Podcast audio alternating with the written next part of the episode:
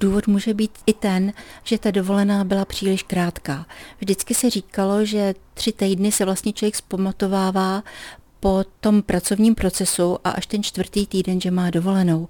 Ale ne každý si může vzít na jednou čtyři týdny dovolené, takže po tom týdnu nebo po těch 14 dnech skutečně nejsme tak odpočatí, jak bychom potřebovali.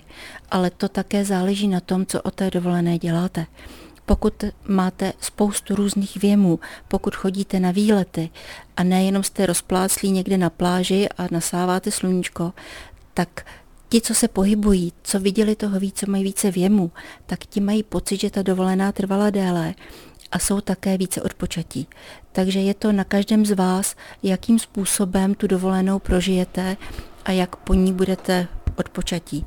To samé platí i o víkendech, abyste vlastně zamezili pokračování té únavy, abyste vypadli z toho stresového prostředí, tak o víkendu vyjeďte někam ven, běžte do lesa. I kdybyste tam měli jenom chodit a koukat po houbách nebo po ptácích, to je úplně jedno, ale abyste změnili stereotyp, abyste jenom neuklízeli, neseděli doma a nekoukali na televizi.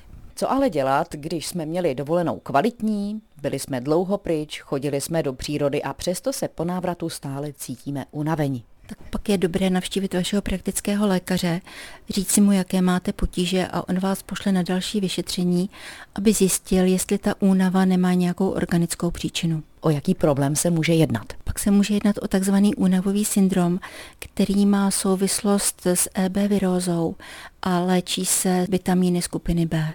Takže jak se budeme potom chovat a co nás čeká, protože vlastně trpíme stálou únavou, těžko se nám stává, nejsme výkonní. Čeká vás to, že budete muset tu únavu svým způsobem jakoby v uvozovkách přemoci, že budete chodit ven do přírody, na procházky, budete se živit ovocem, zeleninou a hlavně vitamíny skupiny B. Jestli vám je váš lékař bude píchat injekční nebo jestli je budete mít v tabletách, je úplně jedno, ale důležitý je tam ten pohyb na čerstvém vzduchu a pak se toho únavového syndromu zbavíte poměrně rychleji.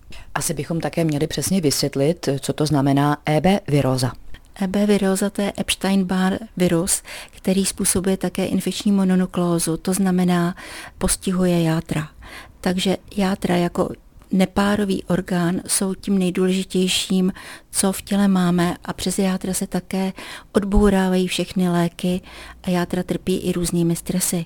Takže těm játrům my musíme pomoci a to jsou právě ty vitamíny skupiny B, ale jsou tam třeba i různé další, ať je to silimarín nebo i jiné látky, které játra podporují.